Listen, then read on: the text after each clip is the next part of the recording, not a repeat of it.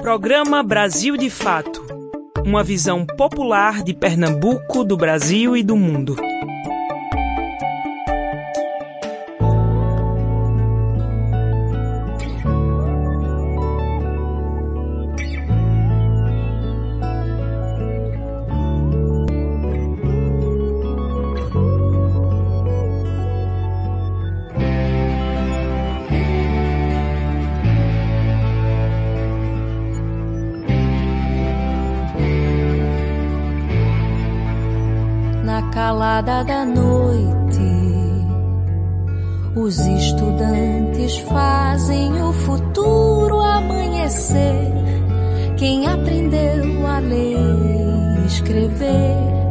Sabe bem que analfabeto jamais voltará a ser.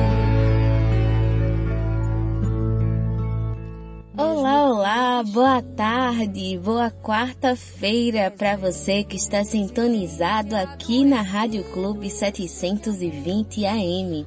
Eu sou Yeli Tairine e estarei com vocês pela próxima uma hora, trazendo notícias, entrevistas e muita música boa. Tudo isso com uma visão popular de Pernambuco, do Brasil e do mundo. Pode apostar a rebeldia do aluno não sinta na apatia da injustiça. Agita e infernize, a rua avança. Escola não tem medo apostar. Balbúrdia de aluno é o que educa. Ensina o governante Retroceder não é uma opção. Respeito é para quem dá educação. Respeito é para quem dá Respeito é para quem dá educação. É com estudantes de Flaira Ferro que abrimos o nosso programa de hoje, porque iremos falar bastante sobre educação no nosso programa. Se você quiser conversar com a gente, é só ligar ou mandar um WhatsApp para o número DDD 81 99606 0173. Também estamos no Instagram e no Facebook com o arroba Brasil de Fato PE. Não esquece de seguir a gente por lá, hein? Então vamos comigo que o Brasil de Fato Pernambuco chegou. Brasil de fato chegou. Bora escutar. Brasil de fato chegou. Um programa popular. Brasil de fato chegou. Bora escutar. Brasil de fato chegou. Um programa popular. Pra quem é trabalhadora, pra quem é trabalhador, ele traz informação não é manipulador. Pra quem é trabalhadora, pra quem é trabalhador, ele traz informação, não é manipulador. Que dia é hoje? Hoje é quarta-feira, dia 19 de maio. No dia 19 de maio de 1895, morria em combate o poeta e revolucionário cubano José Martí. Ele foi um grande mártir da independência de Cuba em relação à Espanha e também o criador do Partido Revolucionário Cubano, PRC. Seu pensamento transcendeu as fronteiras de sua Cuba natal para adquirir um caráter universal e quem nascia no dia 19 de maio, mas de 1890, era Ho Chi Minh. Ele foi político, poeta e líder da Revolução Socialista no Vietnã. Ele foi também um dos principais responsáveis pela libertação do Vietnã do colonialismo francês e imperialismo norte-americano durante o século XX. Mas agora vamos aos destaques desta quarta-feira. Pernambuco. Escolas privadas ignoram protocolo sanitário e professores convivem com o medo da Covid-19. Espaço Sindical. O diretor do SINTEP, Sindicato dos Trabalhadores em Educação de Pernambuco, Paulo Ubiratã, fala sobre a greve da educação que completou um mês. Amiga da Saúde. É verdade que o uso do computador também pode provocar manchas na pele? A amiga da saúde tira essa dúvida já já. Cultura. Banda Sentimentos e Banda Bandida lançam música em apoio à causa LGBT. Então fica por aqui que a edição de hoje do Brasil de Fato Pernambuco está apenas começando. De fato na semana. O que acontece a gente pensa, fala e reflete por aqui. Bom, e para começar o nosso programa de hoje, vamos conferir o Giro pelo Nordeste com Monize Ravena, que traz como destaque o lançamento do livro Bumba Meu Boi do Maranhão, Patrimônio Cultural e Material da Humanidade. Vamos conferir. O fotógrafo Márcio Vasconcelos, em parceria com o jornalista e poeta Celso Borges, lançaram o livro Bumba Meu Boi do Maranhão, Patrimônio Cultural e Material da Humanidade, que reúne cerca de 100 fotos sobre a manifestação cultural do Maranhão. Márcio Vasconcelos, em entrevista à agência Tambor, ressaltou que a obra é uma homenagem ao título que o Bumba Meu Boi ganhou da Organização das Nações Unidas para a Educação, a Ciência e a Cultura, Unesco, em 2019, de Patrimônio Cultural e Material da Humanidade para ele, como profissional que registra há mais de 20 anos o Bumba Meu Boi do Maranhão, foi importante contribuir com a homenagem ao título da ONU. Segundo o fotógrafo, ele precisava fazer um material que celebrasse isso. Márcio Vasconcelos também pontuou que o título mostrou a diversidade e importância que tem a manifestação cultural para o Maranhão. Foi então que ele mergulhou em seus arquivos e, com a antiga parceria com Celso Borges, lançou o livro de acordo com o fotógrafo, Celso é uma pessoa que já fez vários trabalhos junto a ele, por isso chamou para compor as entrevistas e poesias sobre o Bumba Meu Boi. Para você acompanhar com mais profundidade essa história, pode acessar o podcast da Agência Tambor no Spotify. Pernambuco em Foco. Diante do crescimento da curva de casos de Covid-19 em Pernambuco, tem-se avolumado as denúncias de descumprimento das regras de distanciamento e proibição de eventos que gerem aglomerações nas escolas da rede particular.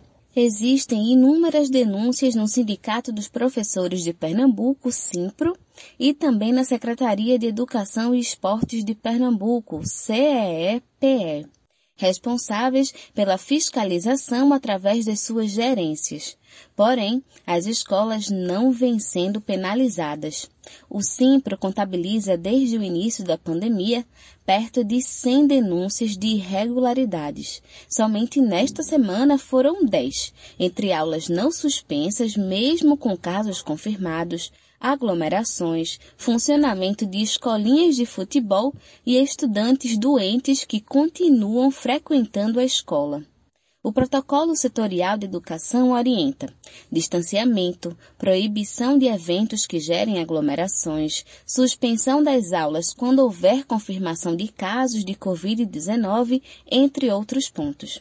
A partir da avaliação do não cumprimento desses protocolos, na última quinta-feira, dia 13 de maio, professores da rede particular decidiram em assembleia decretar estado de greve, com o objetivo de alertar a população sobre os riscos da pandemia e também pressionar os donos de escolas pelo reajuste salarial e pela renovação da convenção coletiva de trabalho garantindo os direitos da categoria e a regulamentação do ensino híbrido remoto que vem sendo praticado.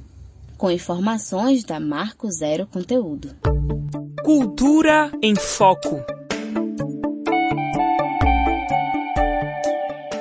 Última segunda-feira, dia 17 de maio, foi o Dia Internacional de Combate à LGBTfobia e a banda Sentimentos, destaque do Brega em Pernambuco, lançou a canção Você Merece Respeito, em parceria com a banda Bandida. A letra, assinada por Raíssa França e Jefferson ZN, ressalta a liberdade para amar. E agora vamos ouvir Você Merece Respeito aqui no nosso programa. Sentimentos e banda bandida.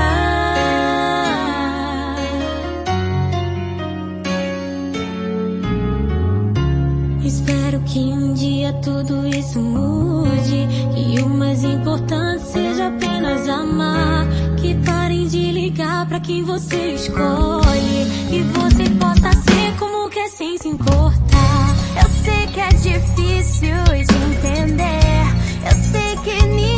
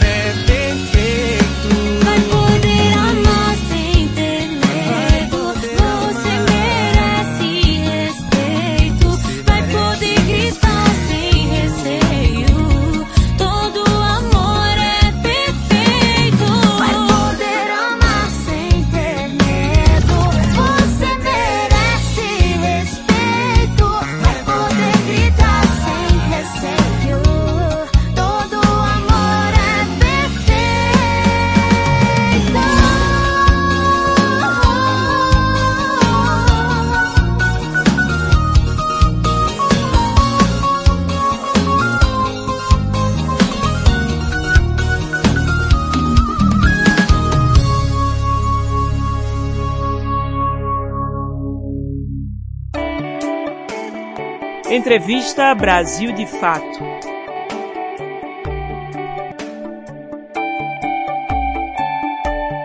Há um mês em greve, os trabalhadores da educação lutam pela valorização da categoria e pela segurança sanitária dos professores e professoras e do ambiente escolar. Para conversar conosco sobre isso, entrevistamos Paulo Biratã, que é diretor do Sintep, Sindicato dos Trabalhadores em Educação de Pernambuco. A entrevista é de Lucila Bezerra. Paulo, seja bem-vindo ao nosso programa Brasil de Fato, Pernambuco. Eu queria te agradecer já de antemão pela tua disponibilidade em estar aqui com a gente. Olá, Lucila, tudo bem? É, é uma honra, um prazer estar aqui com vocês no, no, no programa Brasil de Fato, aos ouvintes da rádio. É, o Sintep tem se desdobrado em, em, em estar sempre com os meios de comunicação, principalmente esses que atingem a classe trabalhadora, que quer atingir a população para esclarecer e que não está preocupada só em vender um produto, mas levar a informação de fato. Paulo, neste dia 19 completa exatamente um mês da greve dos trabalhadores e trabalhadoras da educação aqui em Pernambuco. E eu queria que você começasse falando como é que você analisa o saldo do movimento paredista até esse momento. É, primeiro, assim, a gente lamenta profundamente porque nós estamos a um mês de greve com a greve pela vida e o governo é, simplesmente tomou uma atitude que porque a gente está de greve e não negocia. Porque é uma prerrogativa do governo, é uma questão de honra não negociar com a categoria em greve. E a gente entende que é quando a gente está de greve que é onde as tensões aumentam, que a necessidade do diálogo também é mais premente e ela deveria aumentar. O governo, ao contrário, né, tomou uma atitude, mais uma vez, ao nosso entender, que atenta aos direitos do, do, do movimento sindical, colocou a gente na justiça solicitando um, uma multa de 200 mil reais diários, né? É, ameaçando o presidente do sindicato, a presidente do sindicato, com multa também, é, os dirigentes do sindicato. É, hoje essa multa está em mais de 5 milhões e o, tem uma notícia que a Procuradoria já deu entrada num documento pedindo major, para majorar a multa para 300 mil e, além disso, ainda está pedindo que seja é, é, recolhido a consignação, ou seja, o valor que o sócio paga no sindicato. E isso é uma forma de asfixiar o sindicato, de acabar o sindicato. E não sei qual o entendimento que o governo do estado de Pernambuco, que é do PSB, tem com democracia, mas para nós isso é uma afronta à organização e à construção do movimento sindical no Brasil e no mundo. É uma pena, nós repudiamos essa postura e achávamos que o governo deveria refletir e, e tomar uma posição correta, ou seja, negociar, solucionar. A gente não está exigindo, é, para concluir essa pergunta, a gente não está exigindo melhores condições de trabalho, a gente está exigindo que enquanto o governo não vacinar os trabalhadores da educação, que a gente continue dando aula remota, né? que a gente continue preservando a vida. A escola é um local de possibilidade alta de contágio, os estudantes vêm nos ônibus, né? A, a, mocidade nem sempre está com as máscaras, nem sempre segue o protocolo. Né? É, é, é, é faz, é, faz, parte deles, a rebeldia, todo, todo esse processo que a gente conhece, os hormônios da juventude. E também a própria escola, que não tem toda a estrutura para manter os protocolos em dia como deve ser feito. A gente sabe que houve um esforço dos diretores, houve um investimento nessa área, mas o dia a dia não, não, não, não corresponde aos fatos. Então, tudo isso leva a gente a, a, a, a, gente a pedir, a reivindicar, a sugerir. Como não teve avanço, né, é, nós entramos em greve. Basta só vocês, é, é, é, nossos é, que estão nos escutando, é, você, Lucila, o, o, próprio secretário de Saúde do Estado assinou uma nota nacional do secretário de Saúde indicando que pelo fechamento das escolas, mas aqui em Pernambuco o governo não, não aceita. Né? É uma pena. Paulo, o movimento, né, que já, já é conhecido como Greve pela Vida, ele vem falando bastante sobre a pauta da vacinação. E eu queria que você falasse um pouquinho mais sobre todas as pautas do, dessa greve e como tem sido esse diálogo com o governo do estado em relação a essas pautas que vocês estão pedindo. É, porque, na verdade, é, a, nós, nós estamos, numa, numa, estamos numa campanha salarial aliada a uma greve. Nós entregamos ao governo a nossa pauta salarial para esse ano, é uma pauta enxuta, né? mas a greve, a PAP só tem pauta única. É um ponto só. É o retorno, é, é, é não dar aula presencial.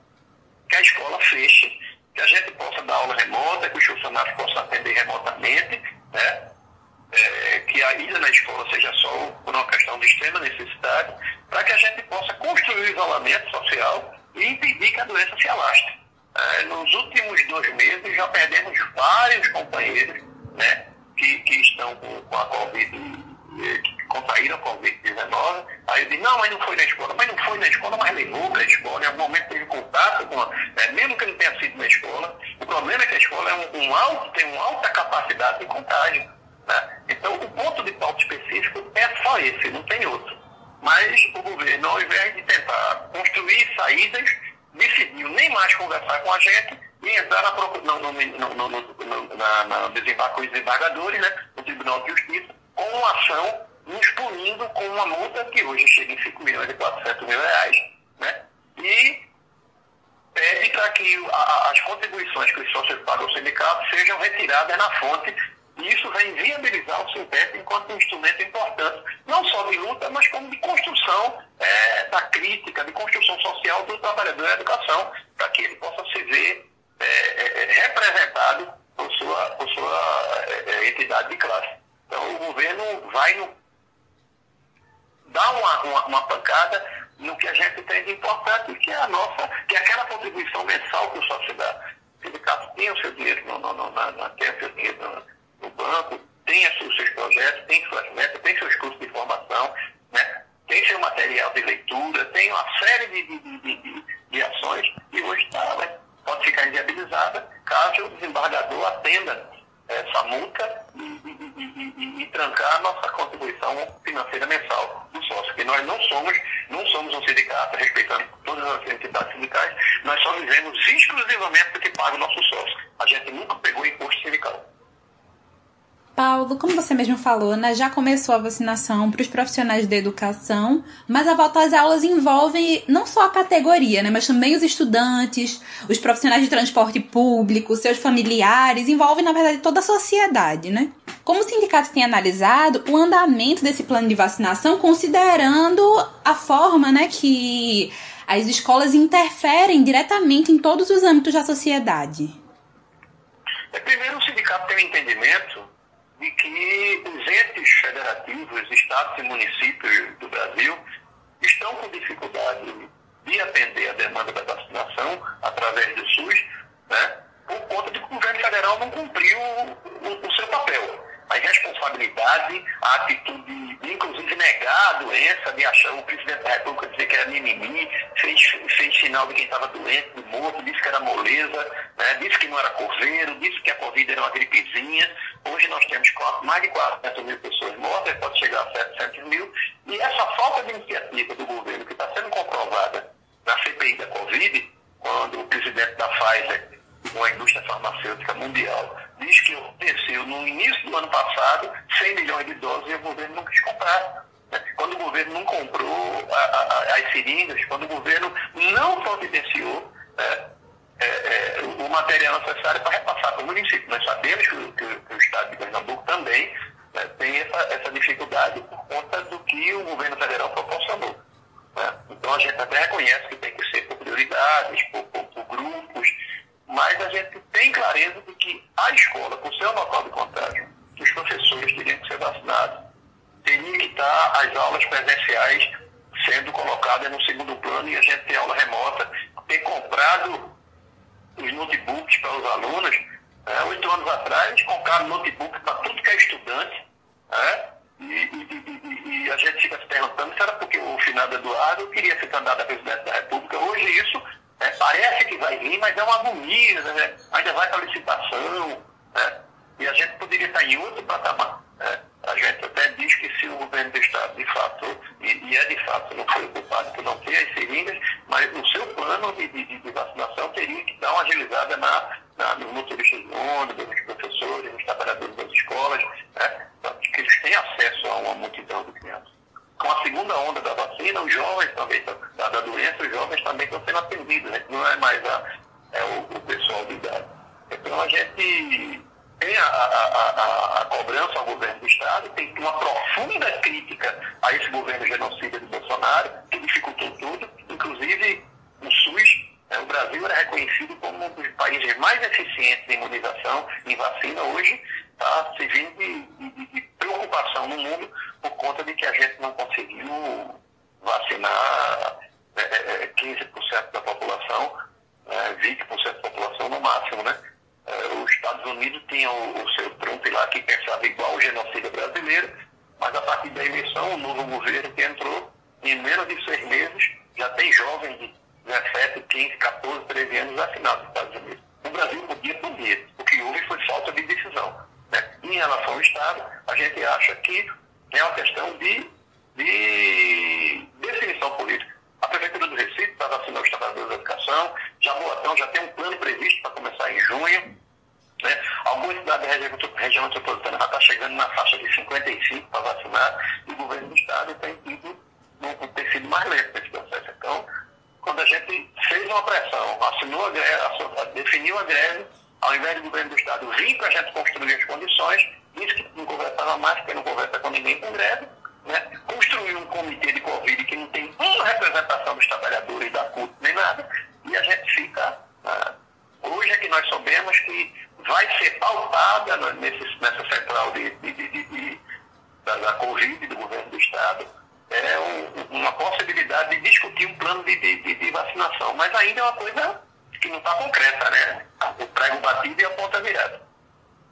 Paulo, e nesta semana os trabalhadores da educação sofreram agressões, né? Na escola Professor Nelson Chaves, em Camaragibe, especialmente professores foram intimidados pela deputada Clarissa Tércio, que teria invadido a escola sem máscara e com seguranças armados, né? Que foram as denúncias. Eu queria que você falasse como é que o sindicato tem se posicionado em relação a isso e quais são as medidas que devem ser tomadas em relação a Bom, Lucila, o, o, primeiro a gente, a, atitude fundamentalista dessa, dessa deputada, ela é lastimável. Né? Ela mostrou, além de uma incompreensão do processo pedagógico e da visão do mundo, uma relação extremamente enviesada do que significa o, o papel do Estado. Né? Ela cometeu, ao nosso ver, crime, chegou na escola acompanhada de duas pessoas lá que pareciam seguranças, amedrontando as pessoas da escola. Ela chegou filmando, ela, ela construiu um, uma relação é, onde ao ver a faixa e ver os cadernos, ela tomou logo uma posição desconhecendo como é que é formado o mundo, a sociedade, desconhecendo o Estado laico, desconhecendo o direito de liberdade das pessoas. Né? Então, ela feriu o, o, o, o princípio da, da, liberdade de cátedra, ela feriu a autonomia escolar, ela feriu um profissional e os profissionais da escola. Então, ela se negou a, a assumir uma coisa que a gente entende que é, inclusive, a, o Estado laico. O Estado laico é aquele onde a igreja não determina o que acontece no, Estado. Né? Um Estado democrático defende a liberdade de religião. Liberdade de religião é diferente totalmente do que ela se propôs a fazer. Ela quer uma intromissão da igreja dentro da escola. Então, a escola tem que ter liberdade para falar sobre todas as religiões, sobre todas as interpretações, sobre todos os elementos que constituem a sociedade. A atitude da, da, da, da deputada era por ser representante do povo, foi vexatória. Né? Nós repudiamos essa postura. Nós entendemos que a deputada ela não pode fazer isso. Né? A, a construir essa relação que ela construiu de agressão, de desrespeito e de uma, uma demonstração profunda de desconhecimento sobre a liberdade de cátedra e o papel do Estado. Essa questão é, é, é uma atitude, inclusive bolsonarista. Né? Os defensores dessa lógica defendem o patrulhamento ideológico nas escolas, né? defendem que o, o processo de, de, educação ele não possa partir do conhecimento de vida, do conhecimento pedagógico, e sendo que consta na Bíblia, a Bíblia é um elemento importante na, na construção da, da, da formação do ser humano, e de qualquer outra religião que defende o amor, defende o respeito ao próximo. Então, por isso mesmo, ela não deveria ter feito isso usando esses elementos e esses paradigmas para poder estabelecer a sua vontade dentro da escola. Ela não tem esse direito, ela não tem essa autoridade e ela não tem esse conhecimento para fazer esse debate. É uma lástima que essa deputada né, tenha se reduzido tanto a fazer esse papel ridículo que só merece nosso repúdio e, a nossa, eh, e, a, e as denúncias que nós fizemos. É, e quais foram as medidas né, que o que o Sintep tomou em relação a essa, essa situação? A princípio, a princípio a nossa vice-presidente Ivete Caetano foi na escola levar solidariedade e apoio aos professores e à direção da escola né, por aquela atitude. E agora nós vamos é, é, é, nos debruçar e verificar junto ao AB, junto à própria Assembleia Legislativa, sobre esse acontecimento. Né? Porque é, se isso, se, essa atitude da deputada se torna uma prática, é, os, os, os, professores vão ficar numa situação extremamente difícil. Né? Extremamente difícil.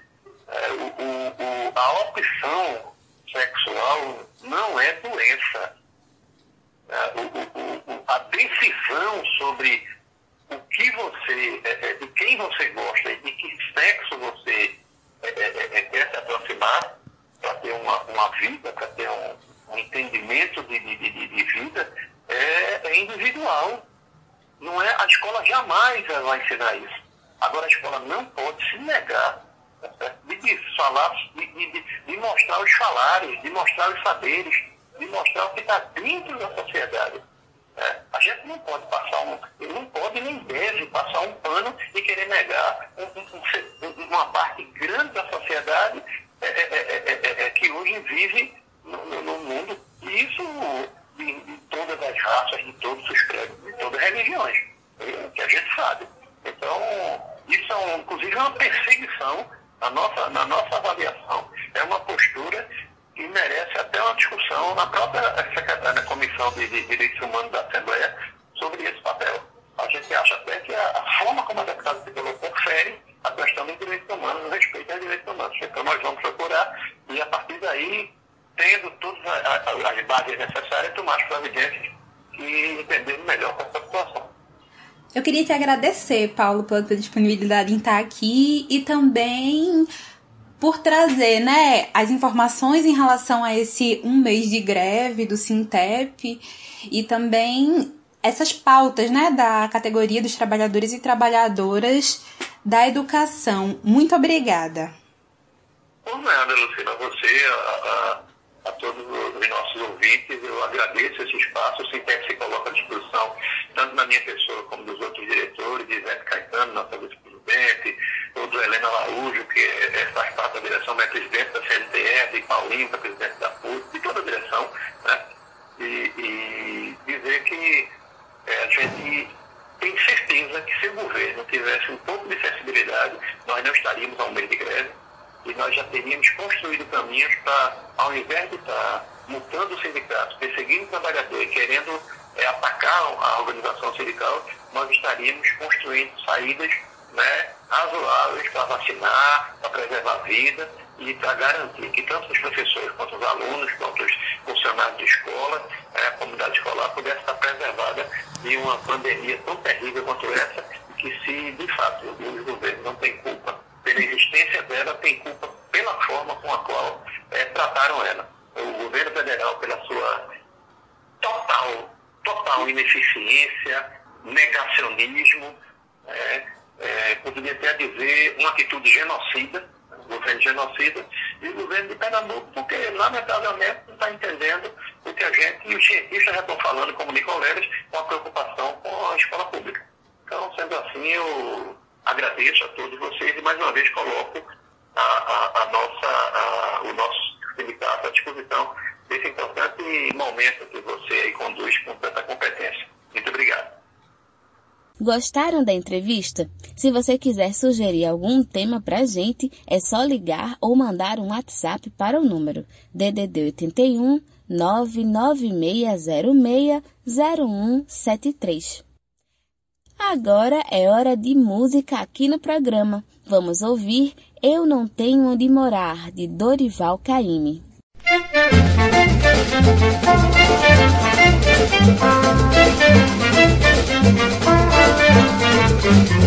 Eu não tenho onde morar. É por isso que eu moro na areia. Eu não tenho onde morar. É por isso que eu moro na areia. Eu não tenho onde morar. É por isso que eu moro na areia. Eu não tenho onde morar. É por isso que eu moro na areia.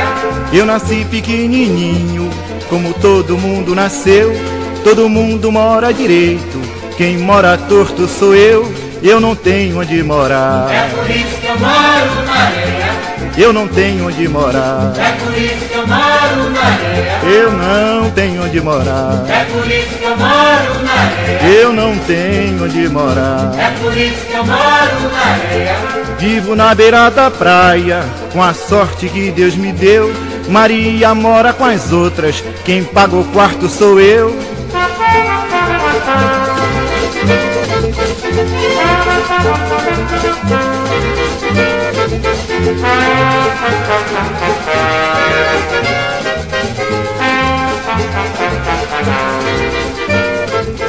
Eu nasci pequenininho, como todo mundo nasceu. Todo mundo mora direito, quem mora torto sou eu. Eu não tenho onde morar. É por isso que eu moro na areia. Eu não tenho onde morar. É por isso que eu moro na areia. Eu não tenho onde morar. É por isso que eu moro na areia.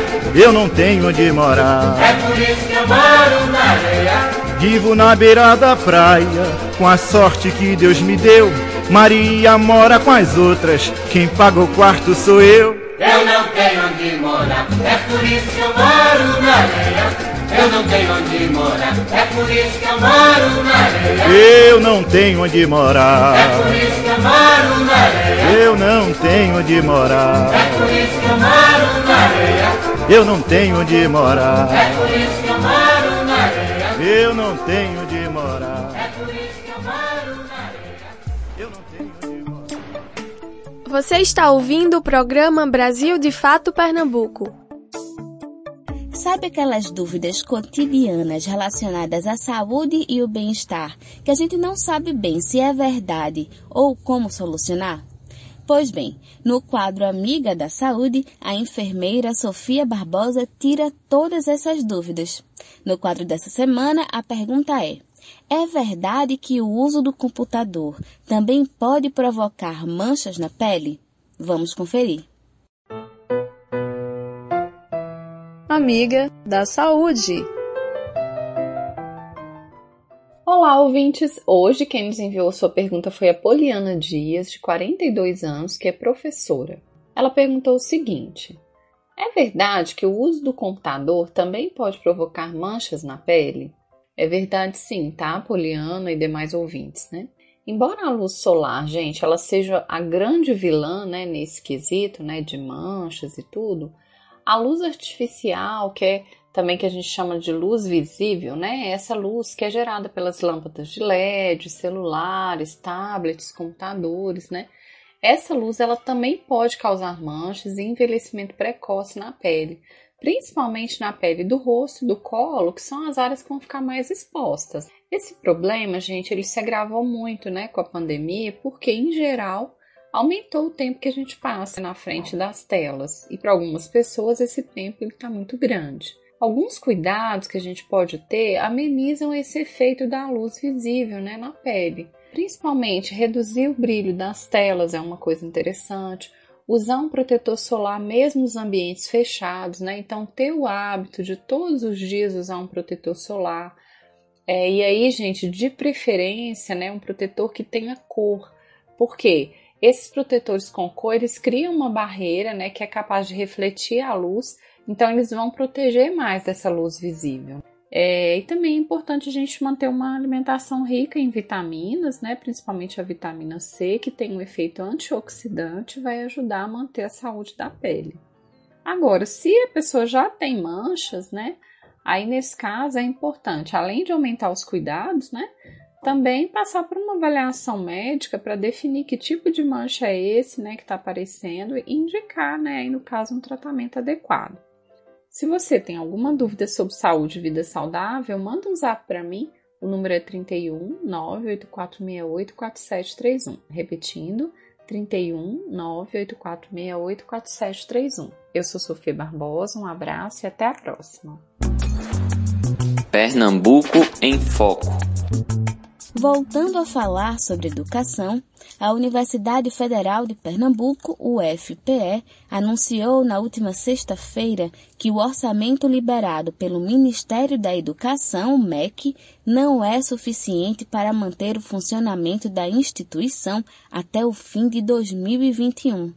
Para comparação, o valor enviado para universidades federais no ano de 2020 foi um bilhão de reais a mais que o recebido pelas instituições em 2021. De acordo com a UFPE, o orçamento de 2021 é o menor da última década e impossibilita a manutenção das atividades na universidade. Em nota oficial lançada pela universidade, o pró-reitor de Planejamento Orçamentário e Finanças, Daniel Lago, afirma que, abre aspas, entre as ações que serão prejudicadas estão a pesquisa para o desenvolvimento de vacinas, testes para diagnósticos da Covid-19 e outras ações para enfrentamento da pandemia desenvolvidas pela UFPE. Fecha aspas. Cultura em Foco. No dia 18 de maio foi o Dia Internacional dos Museus e para celebrar a data, nesta quarta-feira, a Secretaria de Cultura de Pernambuco, Secult-PE e a Fundarp lançaram o projeto Giral Cultural, programa de fomento e promoção dos equipamentos culturais do Estado. Entre os objetivos do Giral Cultural estão a qualificação de agentes culturais, inserção e fortalecimento dos equipamentos culturais em gestão, patrimônio e turismo, orientação sobre a legalização dos espaços e fortalecimento das identidades locais. O lançamento será no webinário O Futuro dos Museus, Recuperar e Reimaginar, que será transmitido no YouTube da Secretaria a partir das três horas da tarde, daqui a pouco. Nessa semana dos museus, alguns equipamentos de Pernambuco participarão com programação especial online. Dentre eles, o Museu do Trem, Museu do Barro de Caruaru e o Museu de Arte Sacra de Pernambuco. Bom, mas agora é hora de música aqui no programa. Vamos conferir Raul Seixas cantando O Trem das Sete. Você está ouvindo o programa Brasil de Fato Pernambuco. É chegada a hora do Central do Brasil, o canal de comunicação dos movimentos populares. Vamos conferir. Olá! O 17 de maio é marcado pelo combate à LGBTfobia no mundo. Aqui no Brasil, apesar de algumas conquistas, o preconceito e a violência ainda ceifam vidas pelo país inteiro. Na edição de hoje você acompanha a dificuldade que as vítimas têm de prestar uma denúncia contra os agressores. Na entrevista central, recebemos o delegado da Polícia Civil do Rio de Janeiro, Orlando Zacconi ele apresenta aspectos importantes sobre a desmilitarização da polícia e uma análise sobre a chacina de Jacarezinho. Continue aqui com a gente. Eu sou Afonso Bezerra e o Central do Brasil começa agora. Central do Brasil. Mesmo com a queda de popularidade apontada pelas recentes pesquisas, o bolsonarismo ainda tem relevância no cenário político. Elementos como a conjuntura econômica e internacional podem dar um novo fôlego ao presidente, que também articula apoio no Congresso, oferecendo fatias exclusivas do orçamento aos parlamentares. Esta é a opinião do editor do Boletim Ponto, Miguel Stedley. Embarque imediato. As pesquisas eleitorais têm sido animadoras para a oposição, mas é cedo para pensar em 2022 e não existe vitória sem jogo jogado. A ideia de que Bolsonaro já é carta fora do baralho é precipitada e arriscada. Por mais que a aprovação de Bolsonaro tenha caído, seu percentual de apoio não baixa de 25%, o que é suficiente para levá-lo ao segundo turno. E se a economia melhorar, o governo pode recuperar o fôlego. Nesse sentido, há três sinais que merecem atenção. Primeiro, timidamente, há melhoras nos dados de consumo de bens, serviços e uso de energia elétrica pela indústria, que já apontam para uma recuperação desse setor. Segundo, o governo trabalha para criar um programa social turbinado, juntando auxílio emergencial e Bolsa Família. E por fim, a recuperação da China e dos Estados Unidos aumenta a demanda por commodities como grãos e minérios, o que impulsiona o agronegócio.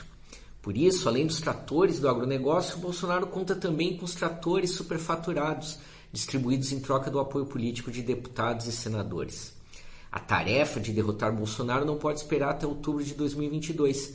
E é por isso que as três bandeiras de lutas estão diretamente ligadas: vacina no braço, comida no prato, Bolsonaro fora do Planalto. Outra data importante também marca o calendário de lutas desta semana. É o 18 de maio, em que é mobilizada nacionalmente a campanha antimanicomial diversas organizações e coletivos se articulam para combater a lógica manicomial e denunciar as violações de direitos humanos cometidas dentro do sistema de saúde mental. A reportagem é de Nayata Wane. Trilhos do Brasil.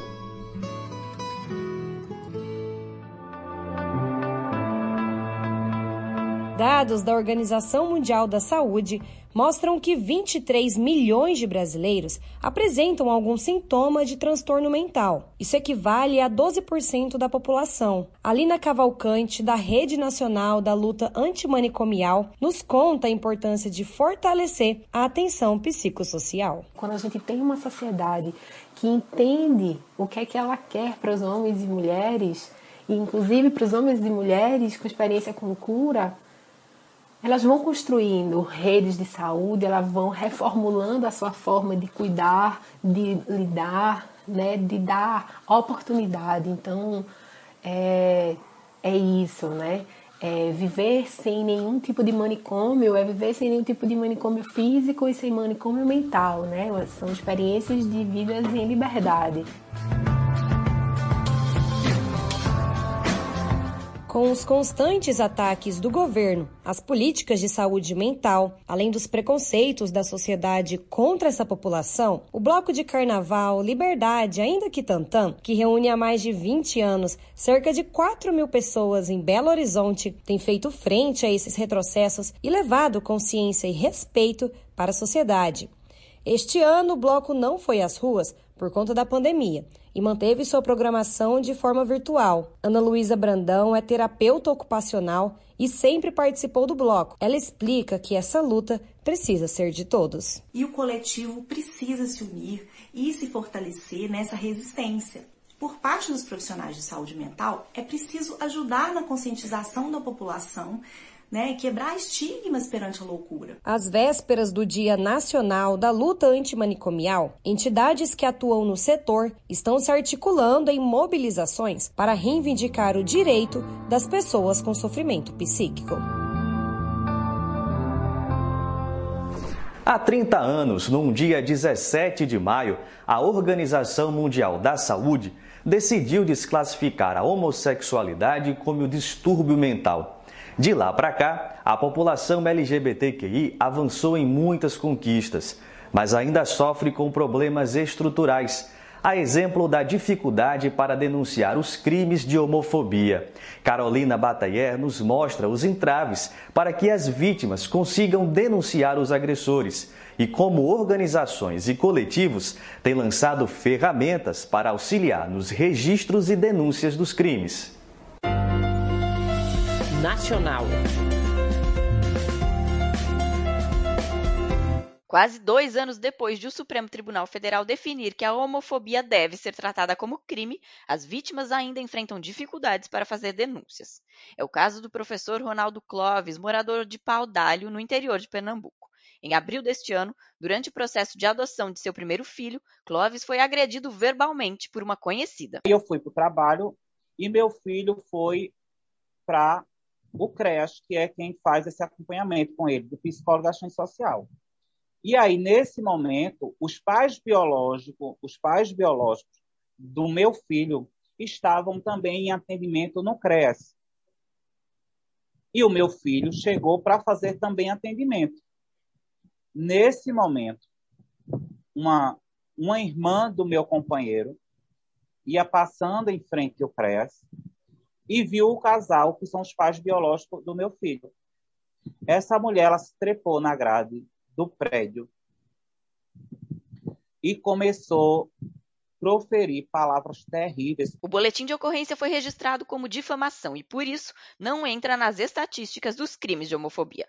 Apesar desse tipo de subnotificação, pesquisas mostram um aumento no número de denúncias em algumas regiões. No estado do Mato Grosso, esse aumento foi de mais de 100% de 2019 para 2020. No estado de Pernambuco, em 2020, foram registrados 596 casos a mais em comparação com o ano anterior. Na opinião de Rio do Veras, presidente da ONG Leões do Norte, um dos fatores que colabora para o aumento é a pandemia, já que muitas dessas violências acontecem dentro de casa. Então isso é muito, muito constante.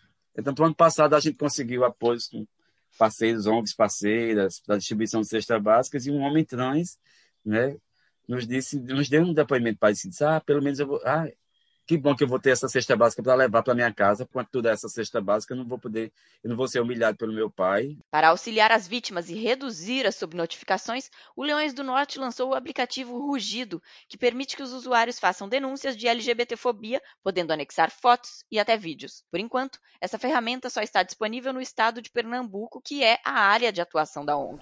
A chacina de Jacarezinho, ocorrida no último dia 6 de maio, reacendeu o debate sobre o caráter das polícias. A operação, considerada a mais letal da história do Rio de Janeiro, resultou na morte de 28 pessoas.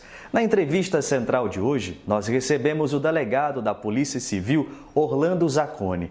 Ele comenta sobre o racismo presente nas polícias, o impacto do bolsonarismo nas corporações e de como a nossa democracia foi ocupada pelos militares por meio da segurança pública. A entrevista é de Vanessa Nakassato. Entrevista Central. Vamos receber hoje o delegado de polícia no Rio de Janeiro, Orlando Zacconi, coordenador do movimento Policiais Antifascismo.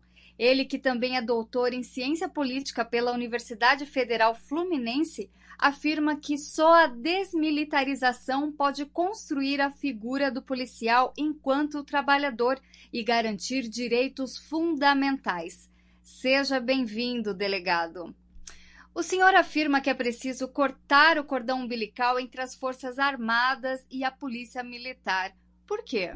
Em nenhum lugar do mundo nós temos polícias realizando né, funções de segurança pública vinculadas ao Exército. O conceito internacional de polícia militar é o local onde a polícia se encontra. Na Espanha, chama Guarda Civil Espanhola, mas ela é considerada polícia militar porque ela está no Ministério da Defesa. Polícias localizadas no Ministério da Defesa são consideradas polícias militares. No Brasil, nós temos o ápice do militarismo porque nós temos uma polícia que é uma força de reserva, uma força auxiliar do Exército, e isso viola princípios de ordem democrática e federativa, no caso do Brasil. A desmilitarização da polícia funcionaria num país onde o crime organizado e as milícias são tão fortes e estruturadas? Acredito eu que a desmilitarização não vai funcionar para redução de violência, porque as polícias civis podem ser mais violentas do que a polícia militar. A operação no Rio aqui, que ceifou 28 pessoas na, na comunidade Jacarezinho foi realizada pela Polícia Civil e não pela Polícia Militar. Mas o que a gente pode ter como efetivo ganho na desmilitarização é a construção do policial como trabalhador, porque o policial militar ele é desqualificado enquanto trabalhador, ele é proibido do direito de sindicalização, do direito de greve, do direito né, à filiação partidária. Ele é um subcidadão, na verdade. E nós precisamos né, construir o policial enquanto trabalhador. E também vamos ter um efetivo avanço na construção né, de um Estado democrático dentro da, no nosso país, porque evidentemente que nós não temos hoje as polícias na mão dos governadores. Né. Os governadores são eleitos pelo povo e, por pior que eles sejam, a eles cabem responder por tudo que afeta a área de segurança. Isso está na Constituição. O senhor fala em democracia militar. O que seria isso e o que mudaria no país se essa democracia passasse a existir? Com o fim da ditadura, os militares conseguiram se manter nas relações de poder no país. Né? É uma, a tese que eu levanto é que a porta de entrada dos militares na continuidade né, é, das relações de poder no Brasil pós-ditadura se deu pela área de segurança. que foi efetivamente aonde os militares conseguiram se estabelecer. Hoje, né, o governo Bolsonaro é um governo militar.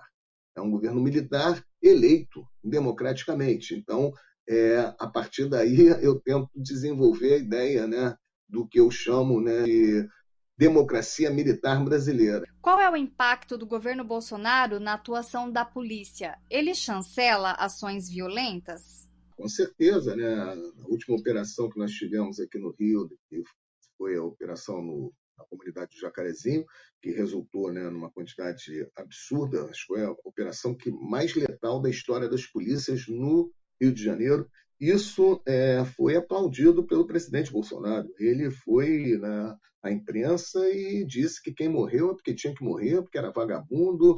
E esse discurso né, do bandido bom é bandido morto, e, e pior, identificando esse bandido como qualquer pessoa que, que tenha a vida ceifada numa ação policial na favela.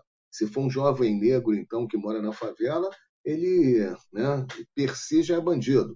E, e essas políticas de extermínio têm sido constantemente aplaudidas e incentivadas pelo presidente. Né? Boa parcela da população acredita que o uso da força pelo Estado né, né, no enfrentamento para a questão criminal é a única saída. E já está nos principais serviços de streaming o filme Chão, que narra a trajetória de uma ocupação do MST nas terras da usina Santa Helena, no estado de Goiás. Quem nos recomenda este projeto na Parada Cultural de hoje é a diretora do filme, Camila Freitas. Vamos conferir? Parada Cultural.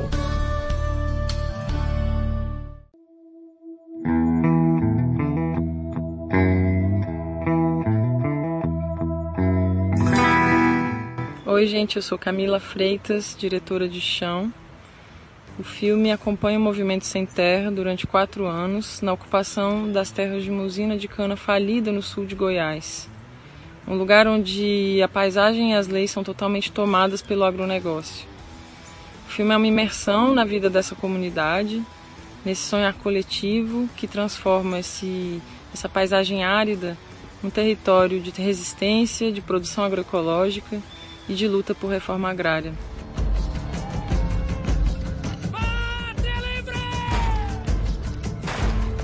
Se for ao cinema, use máscara. Espero vocês. Excelente dica! O Central do Brasil fica por aqui. Se você quer rever este ou outro conteúdo, é só acessar o nosso Instagram, arroba Programa Central do Brasil. Uma boa semana para você e até mais!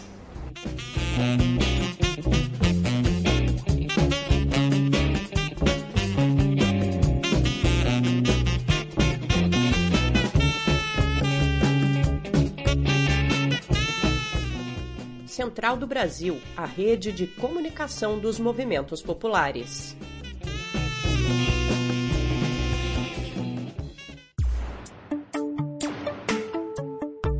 Estamos terminando por hoje o programa Brasil de Fato Pernambuco.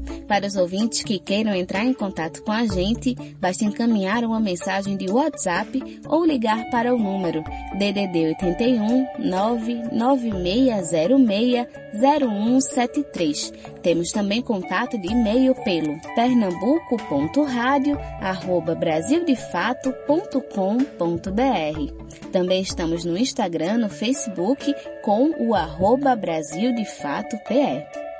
Obrigada pela sua companhia e pela sua audiência. Amanhã estaremos de volta com mais uma edição do Brasil de Fato Pernambuco. Este programa teve apresentação e roteiro de Iale Tairini, produção de Monize Ravena e Lucila Bezerra, edição de Fátima Pereira, apoio equipe de jornalismo do Brasil de Fato. Programa Brasil de Fato uma visão popular de Pernambuco, do Brasil e do mundo. Acompanhe as notícias também pelo site digitando brasildefato.com.br, pelo facebook.com barra Brasil e twitter barra Brasil de Fato.